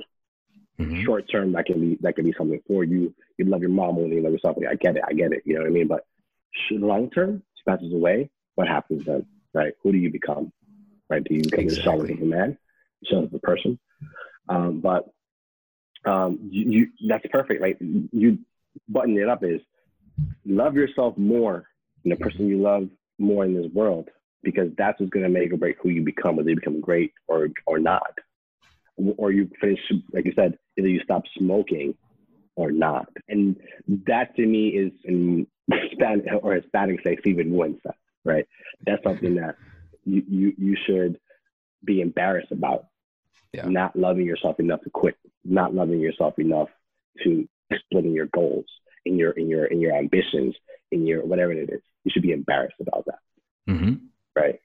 And and I wanted to sound crude, but that's that's the that's the truth. Yeah, and truth often hurts. yeah, but that's that's real love, right? like we were saying earlier, yeah, right? Exactly. Love is not just oh, you know, being kind and all that. This is it's tough love, and it's what people need to hear. You know, everything comes down to confidence, really. And uh, please stick along because we have a surprise that relates to confidence later on. I'm going to talk a little bit more about that. If confidence is something that you crave and you feel like you need that sense of self worth and a positive self image, self esteem, the willpower to do the things that you've always been putting off. But again, you haven't had that self love and that positive self image and that appreciation for yourself, that confidence to actually follow through. Uh, there's a little surprise uh, we're going to touch on a little later. So please do stick along for that. Um, so yeah, you know, it's wonderful because you you did all this coming from a place of self love, of knowing that you had to do this for you. and a, a part of you was also thinking, I don't know if consciously, but subconsciously, definitely, that if you didn't do that, the regret would kill you inside. It would destroy you, right? Think about it, right? You you, you want to be this, you want to do this thing, and you know what you should do, but then you don't do it. How can we live with that?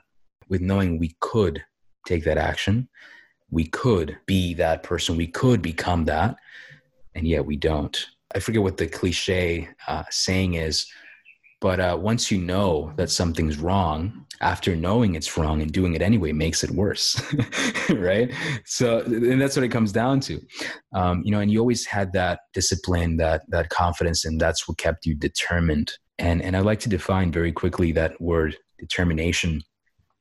I believe it was Tony Robbins that said, "Determination, right? Determination. It's about removing the end to our efforts and acknowledging that there is no end to what we can accomplish. Realizing that there's there's so much that we could do, right? We underestimate what we're capable of. Right? And if we have the confidence, if we cultivate that confidence to believe that we have the capacity to become that highest self, all aspects of our life at a level 10, if someone else did it, so can we. Right. If someone else did it, so can we. It doesn't matter what uh, socioeconomic background we come from. It doesn't matter what we've been through. If we realize we have the capacity to unleash that greatness, to awaken that giant, then we can take those actions. Then we can act from that place, from that belief, and have that discipline, have that passion, have that motivation to see things through and then become that person. So, yeah, I, I love that you brought that up because uh, otherwise I wouldn't have gone on that tangent. you know, and, and a lot of it, you mentioned so much that we can unpack forever, but a lot of it comes down to your sense of self and, and that dialogue that you have with yourself, that inner dialogue, being honest with yourself, being real, right? There's something that I, I touched on on the previous episode uh, where I broke down exactly how to achieve any one of our goals. And that's something that I call uh, productive procrastination. Your friends reach out to you and they're like, hey, you want to go to the beach or whatever it is and you're like no i can't. I'm busy but you really aren't busy. It's just a self delusion yeah. it's a self delusion because you can't face the reality that you are being lazy and you're not doing the things you want to do or you know that you know you should do uh, because you're leaving them for the last minute or you're just not doing them at all right? And and it's it's that self delusion it's it's being dishonest with others but worse yet with yourself right and so what's kept you going it's that you've always been transparent with yourself and, and reflected accurately on your actions and said, you know what? I didn't do that all that well. I should probably work on that and, and polish that and do it better next time. You know, it's about being real, looking in the mirror and being real with yourself and telling yourself you've been naughty recently. You need to you need to get on your game and and do what you have to do because nobody else is going to do it for you. You know. Um, so on that note, I'd like to touch on questions, you know, the questions that we ask ourselves and, and especially now, right, with with COVID 19, the questions that we ask ourselves are so, so important. Uh, with anything in life, you know, it's the questions that we ask ourselves that shape our reality.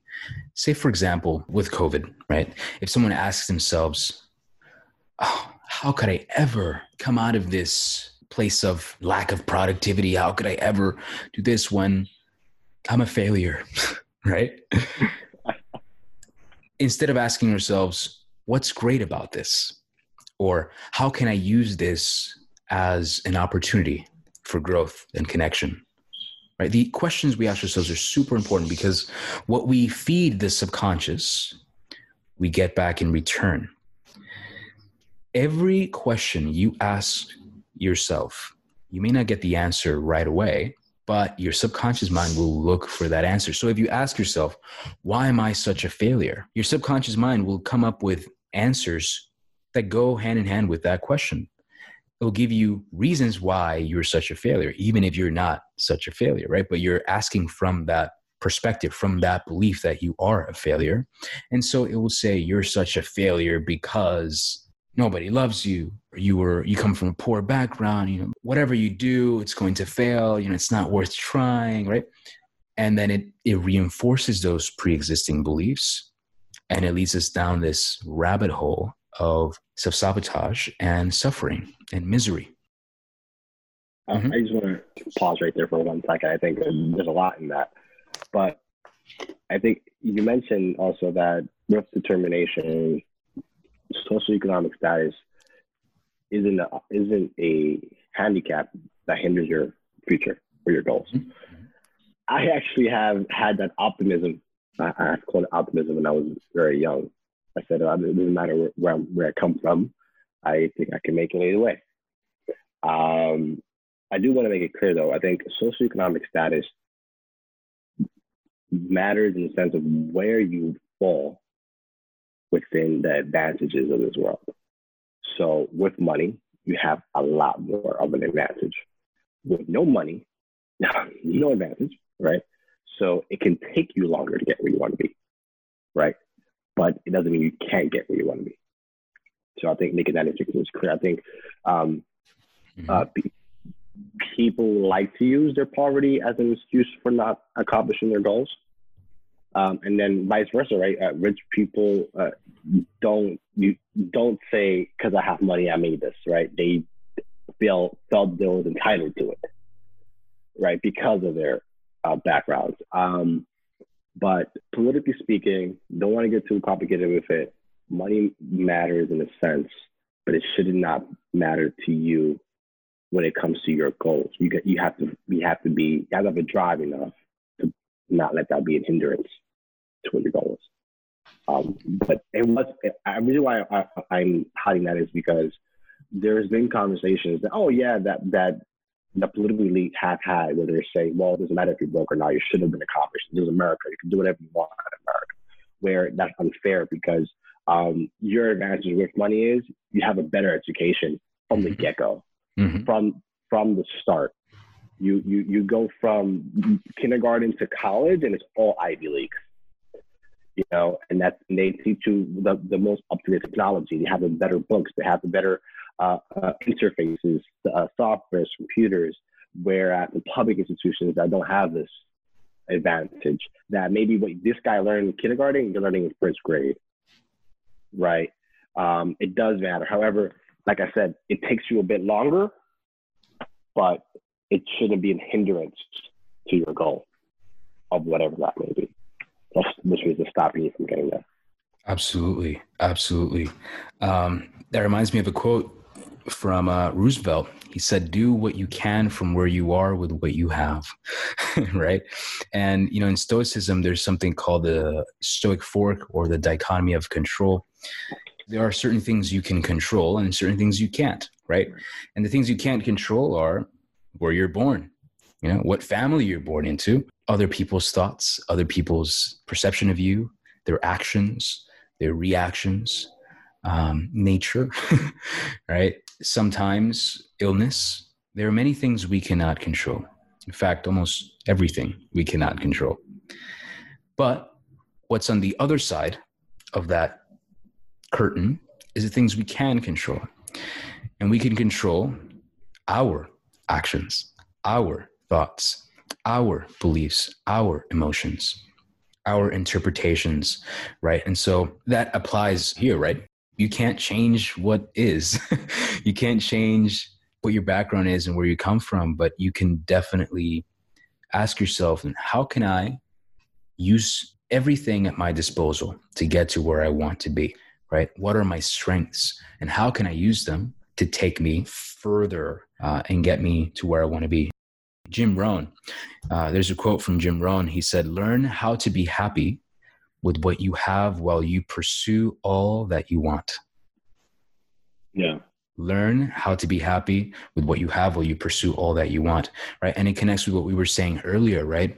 We should remember there's nothing wrong with wanting more money, right? There are many limiting beliefs people have attached to money, like, oh, wanting money makes you greedy. not the case. you know, or or uh, you know, if you're wealthy, you must be very selfish and and you don't care about anybody. You don't care about the poor. Also, not the case. It's a limiting belief. And you know, you hear the people that say these things and ask them, do you have any money? Usually they don't, right? So you have to be aware exactly. who, who, are you listening to, right? Who are you getting your beliefs from?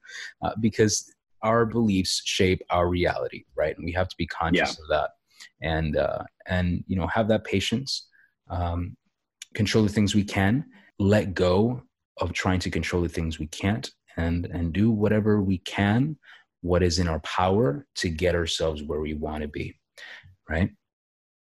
there's a lot here that that it's about achieving a goal reaching uh, a destination right i want to get your thoughts on delayed gratification versus instant gratification how it's important to distinguish difference between the two to have that awareness right and what's more fulfilling first of all that's super important and delayed gratification versus gratification to me, automatically I have to play it off discipline. Automatically. If you if you go for the instant gratification, you would be less successful than if you delayed whatever you want uh, for the future tense. For example, I would have loved to have gone to parties and, and hanged out with more of my friends during my early college career. Did not do that. I spent my nights studying for exams, preparing to run a student government meeting, uh, uh, interning for President Clinton, and moving forward to to getting into politics. Why? Because I could do that later on. I could have fun later on when I when I'm when I have when I can afford. The keyword is to afford that luxury of having fun during that time period. So I think people who have a goal that no one else has needs to understand that they need to delay their gratification right away. That instant gratification is usually not worth it, has no value, has no sustainability, right? But if you delayed it and you say, I'm gonna go have fun with my, with my friends after I buy this home and buy this house or get graduate because I have something that that's concrete that I accomplished and I can move forward now and celebrate it.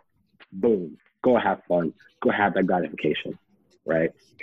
if you want to, and, and, and what that requires from you as a person requires extreme discipline, right? Individual, precise, complete discipline, and self-love enough to be disciplined. So, listen, I can't hang out with you today. I can't get a girlfriend. I can't do this. I can't do whatever case may be, right? Because I have to accomplish this, right? This is what's going to get me to the next level in 10 years, five years from now. So let me finish putting the work now. And people don't like that. People like to think about hard work. People don't like the daily gratification. People don't understand discipline. They don't understand self love, and that is a problem, right? Yep. You talk and you talk about uh, accomplishing goals and accomplishing dreams and, accomplishing, and having a purpose, right? It is much more hard to identify your purpose. But if you have those goals and you have those dreams, dude, this is what you have to do. There is no secret formula. There is no secret sauce. There is no pep talk you can come around. No, this is what you have to do. Get it done, and that's how you move forward to get your goals. And if you are confused, I am saying discipline yourself enough to work hard now, so that when you are five years from now, ten years from now, you can have the gratification. You can go play. You can go hang out. You can do whatever you want. That's what that is. And I'm very, I'm very serious about that. Um, obviously, throughout the entire journey, be grateful, be mindful, be apologetic in, in terms of if you do something wrong, right? But don't be apologetic for being disciplined, for isolating yourself from, from those people mm-hmm. that we have, we, we have to do for accomplishing your dreams. Don't do that. But be mindful, be grateful, and move on, and be disciplined. Hard work, hard work, and discipline absolutely is what it's what's required of you if you have those ambitions to be that amazing person that you want to be. Absolutely. Absolutely. Couldn't agree more. You know, you mentioned that, you know, you could have gone to the party, you could have done this and done that and and had that short-term pleasure, right? But uh, short-term pleasure leads to long-term pain, right? And yeah short-term pain the you know putting in the work and staying up one hour later you know to finish that project working with so many people interacting with so many people working on your social skills you know your business skills to be better you know than you were the day before so that you can get to where you want to be. That short term pain leads to long term pleasure. People see, you know, someone with a, a mansion and many cars and they're happy and they have everything they want. And they're like, how did you get that? It's, it's not some magic pill. It's not some miracle. It's it's blood, sweat, and tears. That's what it is. Yeah. You know, if if you want yeah. to to keep anything that's you know sustainable, to build something that's going to last you, then you need to build it up. You need to build it up little by little, like a snowman, right? And over time, through work, with patience, uh, with that dedication and discipline, then you build that bigger picture. Um, you know, it reminds me of this thing. There's this man, he created a, a masterpiece. He replicated the Mona Lisa out of burnt toast. have you heard about this? no, I, have, I haven't seen it. It's incredible. So this guy, you know, he's never was much of an artist, not very talented, but he realized that, you know, like in computers, an image is made up by pixels, right? And every pixel is just one solid color. And together they create this puzzle, right, of many pixels together, and they come together, they form this image. And he realized, well, I could do the same with the Mona Lisa and break it up into little squares and replicate the Mona Lisa little segments at a time, right? It would be really difficult to take on the whole task at once. But he said, you know what, I can certainly do it bit by bit. And he did it with burnt toast. So the the the shape of the Mona Lisa, the, the composition of the Mona Lisa, he replicated by burning loaves of bread and then putting them together to form this puzzle. The guy made history. I'm reminded of that because it's that thing, you know, it's building a puzzle one piece at a time, that persistent and, and determined work to not give up, to keep going, to have this picture in your head, to visualize what it is you want, and to know what you want, and then have that patience and that knowledge and understanding that it's going to take work and it may be a little difficult. There will be obstacles, there will be uncertainty. Life will throw curveballs your way. But if you persist, if you persevere, if you have that grit, then you will see things through and you will be able to create that Mona Lisa, whatever that is for you. Right. And that brings me into the subject of failing. In talking about the difference between a growth mindset and a, and a fixed mindset, a person with a growth mindset is not afraid of failing not afraid of making mistakes. And, you know, it's been said many times that there are no such things as failures. There is no such thing as a mistake. There are only lessons, only learning experiences, something to grow from. So, can you share a little bit about how things that didn't turn out as planned helped you grow and become better, uh, how your quote mistakes and failures shaped you. Can you think of things uh, in your life like that that when you look back, you were like, this had to happen because without it, I wouldn't be who I am now? Yeah, I have. I've been failed so many times. Um, but I think okay, okay. So for me, I have I have a unique perspective on this. I think uh, failure is important, right? It teaches you what you messed up on, and, and etc.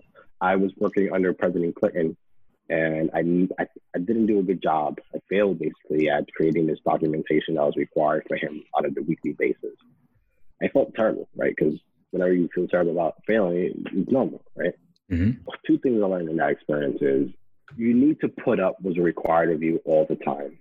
I wasn't putting up what was required of me for that job, for that for that position, right? Hard pill to swallow. How to swallow that. The second thing that I learned was failure to me is hard to handle. I do not do well with failure. I need to be honest about that.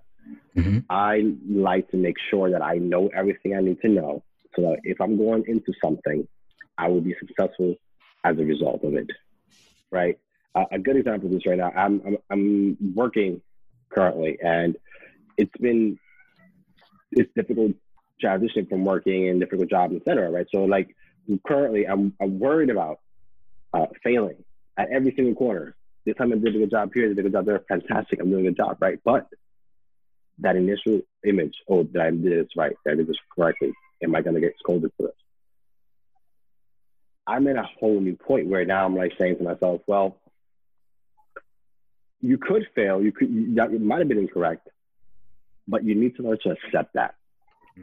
Right. So I'm constantly in the battle of accepting my failures and learning from them. Accepting and learning, accepting and learning, and that's not balance. So in my immediate life, in the last five to six years, I humbly can't tell you that I have failed remarkably, right? Because the goals that I have put in, like, in put in place, I graduated my bachelor's, double major, three years, boom, done. One year, graduated my master's in banking and finance from a prestigious university. Fantastic. Like, got a house, 22, boom, done that, right? So the goals that I have achieved, um, I have that I have set out for that I have achieved, right? But it's because I have this constant fear of of, of am I doing this correctly? Mm. And if I'm not, oh shoot, I'm not doing this correctly. I'm gonna go learn from it, fix it, amend it, and change from it. I'm in this kind of agile train of thought where fail, accept, change, fail, accept, change, fail, accept, change. And that's my whole approach to it. Another thing is too, I know you mentioned that I, I it seems like I'm very focused and determined in my goals and stuff like this. But sometimes I don't know if things will turn out successfully right? I went to London thinking, I don't know how this is to end, right? What I do know is I'm to do it, right? I'm to do my best. I'm to accomplish this. I'm, I'm to have the highest honors, which I graduated with honors still, but that wasn't my goal. My goal was to get it done. That's my take on failure. Failure for me is hard to accept, but I have to do it. And so I'm constantly on this, again, agile thought. Uh, am I, first of all, fail, accept it, takes a while, change, and that's how I go from there. Wonderful. Now, you, you mentioned this, and I think it's it's natural, right, to not want to fail. Right? We don't want to fail. you mentioned that you accept the possibility of failing. Again, that uncertainty is there. You know, we, we don't know what's going to happen. Right? There's there are things we can't control. You can only control how you show up in those circumstances, right? And and what action you take and what work you put in. But what often happens is that fear holds people back. You don't let that hold you back. You know you might fail, as anyone, but you do it anyway. So I'd like to touch on that because fear is a big thing. Fear is a massive beast. and the one thing stopping people from living their best life and being who they want to be and who they know they can be if they know they can be someone great, is fear. Is the fear of failing, the fear of what other people think, uh, the fear of rejection, fear of judgment, fear of success, sometimes even.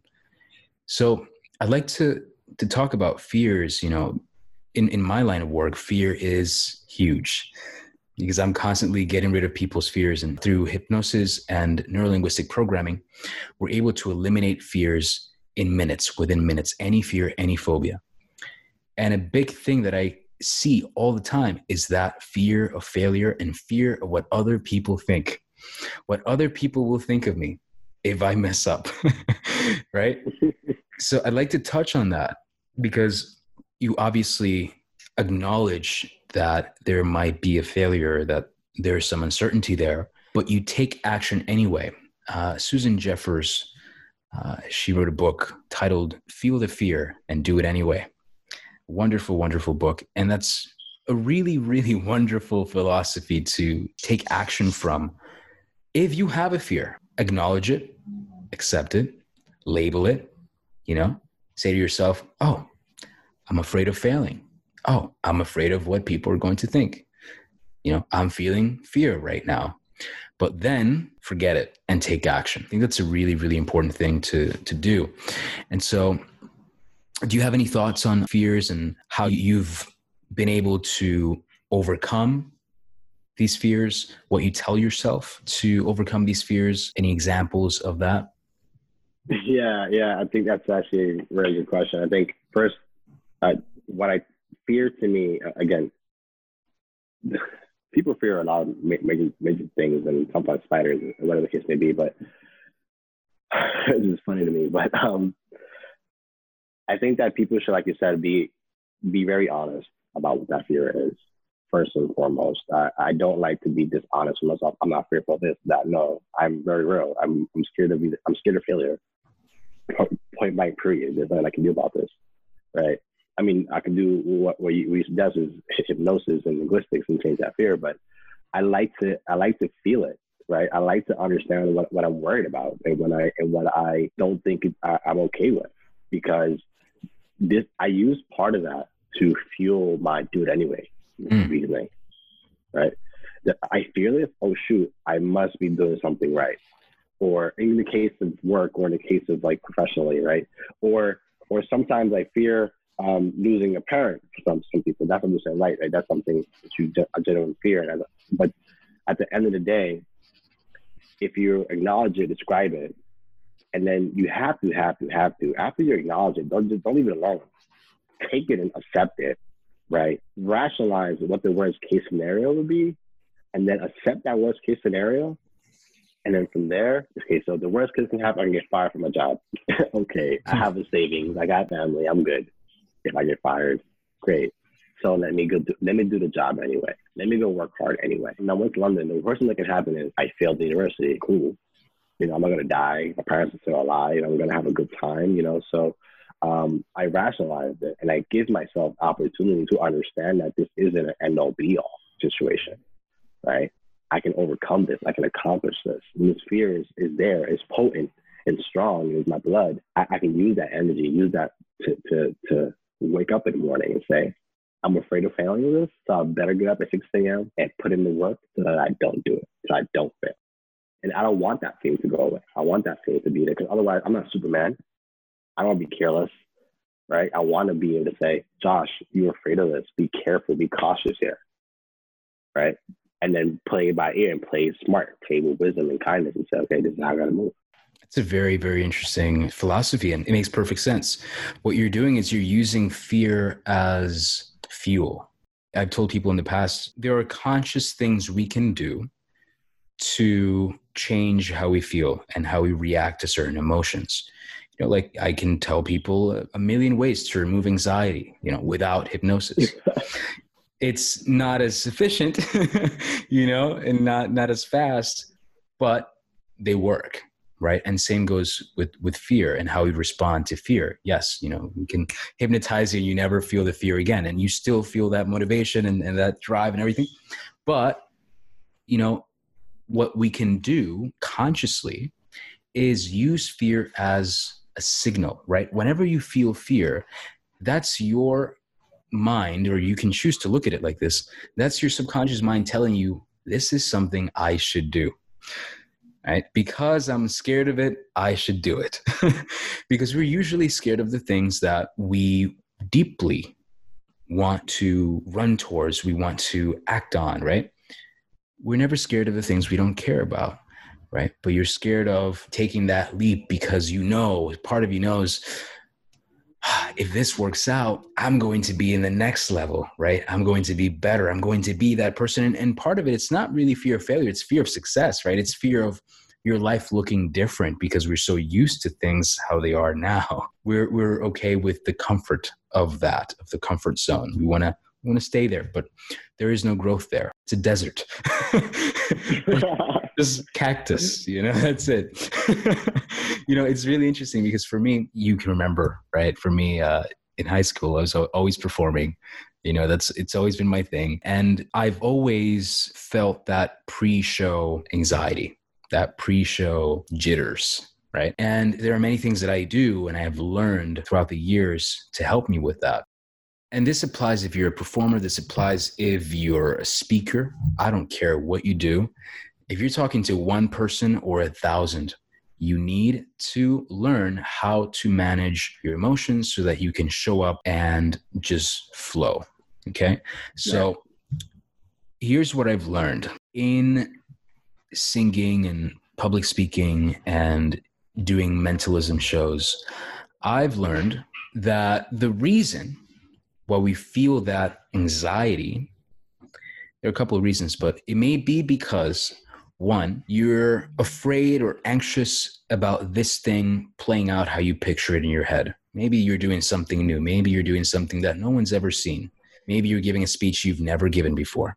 Maybe you're singing a song no one's ever heard, right? So you're a little concerned about how good you're going to do this. But most often than not, it's I'm afraid people won't like it. I'm afraid they will judge me and they won't like it. And that's an issue because that's coming from a very self centered place. It's, I want them to like me. I want them to accept me. I want their approval and validation. That's where it's coming from, right?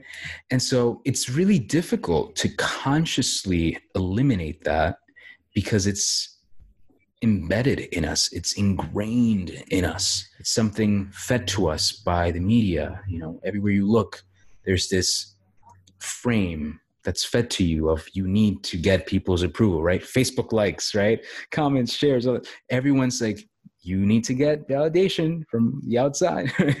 It's a, it's an achievement. So it's very difficult to do that to go against the grain right? But what has helped me two things number one there again are the things that i can control i can control how much i rehearse i can control how well i know my script i can control how well i know the topic those things i can control so i only worry now about the things that i can control I can control my appearance. I can control the wardrobe. I can control the music. I can control the staging, the blocking, of items on the stage. I can control all of that. But once the performance begins, I cannot control whether or not people will like it. I cannot control what their perception is going to be. And that's that dichotomy of control, right, from Stoicism has helped significantly because once you realize that you can't change what people think of you, you can influence it, right? You can influence it, but you can't control it. You know, it is what it is. That has helped me a lot. Number two, it's visualizing the end goal.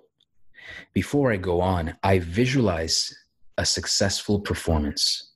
And to me, a successful performance is one where what I did is received by the audience openly and they enjoy it, they have a great time, and they take away whatever the message is that I'm sharing with them. That is a successful performance. So before I go on, I visualize a successful performance from beginning to end. And visualization works, okay? Because your subconscious mind does not know the difference between what's real and what's imagined. And when you go through it in your mind, as if it were a movie playing in your head, your brain processes that as, oh, they will like it. You know, in fact, it processes the whole thing as if you already did the performance. Right? It's been proven. Athletes, you know, speakers, if you rehearse in your mind what you're going to do, it changes how you show up in your actual performance. So that's a big thing too. I anticipate a great performance. I anticipate people will enjoy it. I anticipate a successful show. That's number two, right? And number three, this right here is gold. So do grab pen and paper, write this down. Before I go on, before I go on, I look at the audience. Doesn't matter if it's hundreds or 20. I look at them and I say in a whisper or in my head, I say, while looking at them, I love you. I love you. I love you. And I'm doing this for you. It may sound a little crazy and kind of fluffy, but here's why that's important. The fact is, if you're speaking in front of an audience, if you're delivering a speech, if you're giving a performance, I don't care what industry you're in, if you're in front of an audience, you're there for them. They're not there for you. You're a servant. You're serving the audience. You're sharing your message. You're sharing something that will benefit them. And so you have to do that coming from a place of love, coming from a place of selflessness, a place of serving. That, for me, shifts the focus away from me. And now when I come out, I'm not worried about whether or not they'll like me. I'm worried about whether or not I'm efficiently and effectively doing my job. Wow. My job is to leave them with that message to elicit those emotions I want them to feel, right? Whatever that is inspiration, laughter, whatever. That's my job. It's about them, not about me. And when you realize that, then you show up, they call your name, and you come out on stage, center stage, nothing else matters. It's all about the audience. And that's important because it's a really strange thing, bro. They feel it. You don't have to say it out loud, but the audience knows. What happens when someone comes on stage, say you're in the audience, someone comes on stage, a speaker, a performer, whatever, and you sense that fear of judgment, that fear of rejection. Yeah. You don't know how you know, but you know the person's worried about whether or not you like him. And that translates in your head to this person doesn't know what they're doing. They're insecure and they don't have confidence.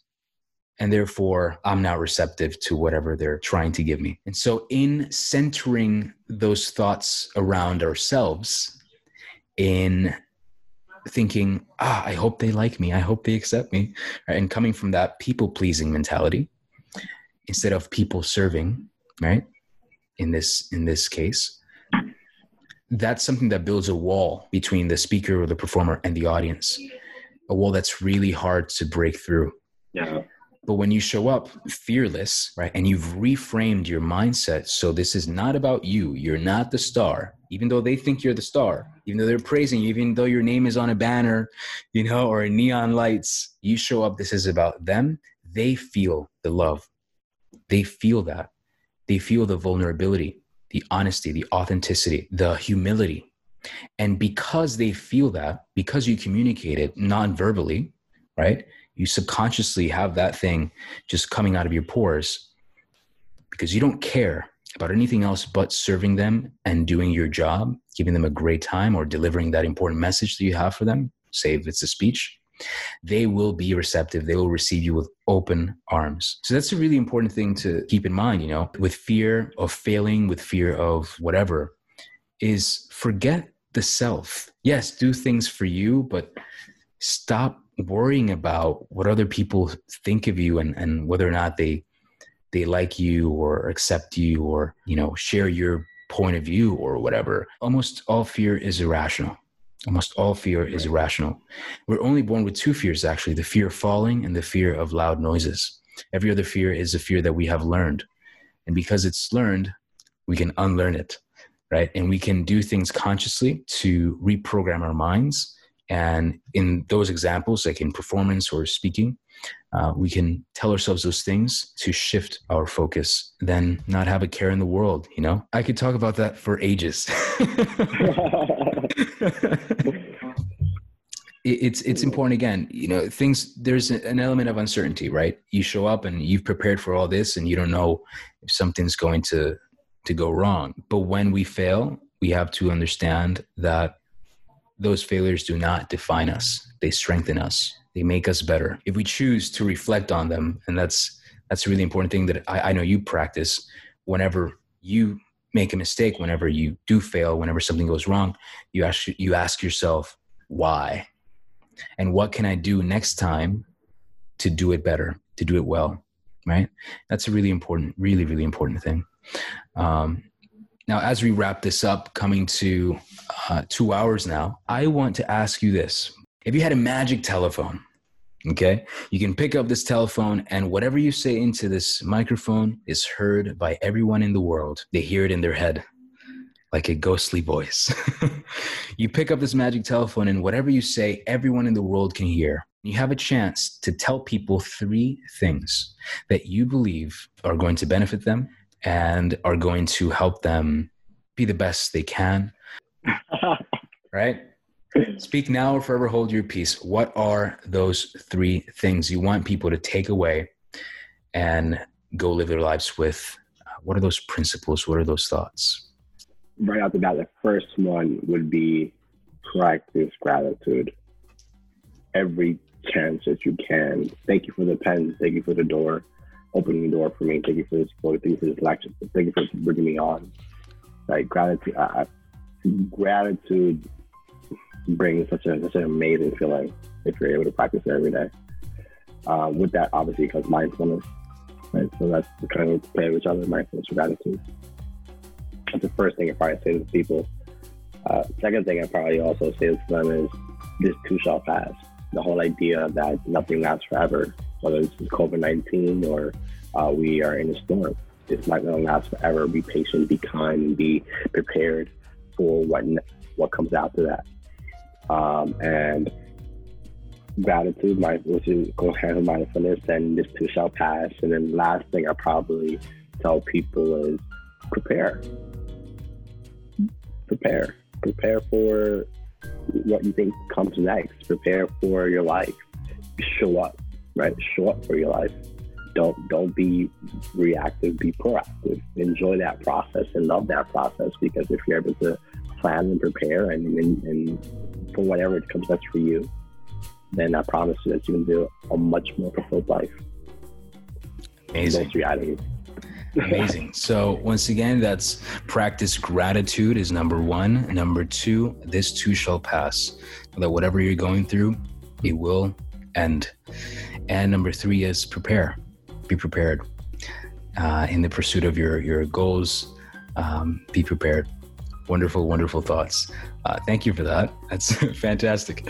Uh, now, we talked about so so much, and I, I I want to thank you for coming on and see what I did there, practicing gratitude. I want to thank you for for your time. You're a busy guy. Thank you for for coming on and, and sharing your your insights and your perspective on life. I truly hope that people act on these philosophies because I know that if someone applies these things, they will reap uh, the benefits, no doubt. Um, now, you spoke with me earlier before this conversation about possibly writing a book. Can you share with us where people can follow you or contact you, stay up to date when you do that, or any other project that uh, people can read into uh, or watch or whatever it is that you have planned? Where can they reach you? Where can they find you or follow you? Currently, you can follow me at j.j.uoa. I'm also have an Instagram page called You Learn, You Live, and Grow. I'll send that to you on a on a separate chat so you can get that down for them. But follow me on Instagram. That's j.j.uoa or on Facebook as well. I'm preparing to open up a couple pages and, and start sharing those ideas with individuals. So thank you for that. Um, awesome. And before we can, before we conclude, I just want to say thank you for having me on the show.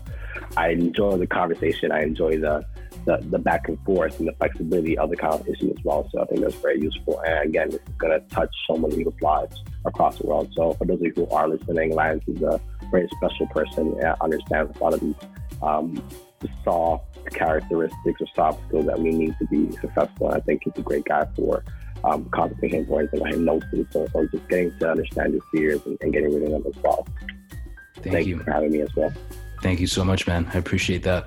Uh, if you're listening now, uh, I thank you for staying along the ride with us, riding the wave of wisdom. And, uh, philosophy. This is wonderful. I know for sure there's no doubt that if you're listening uh, this far, you got a ton of value and you're already thinking of how you can use these principles in your everyday life.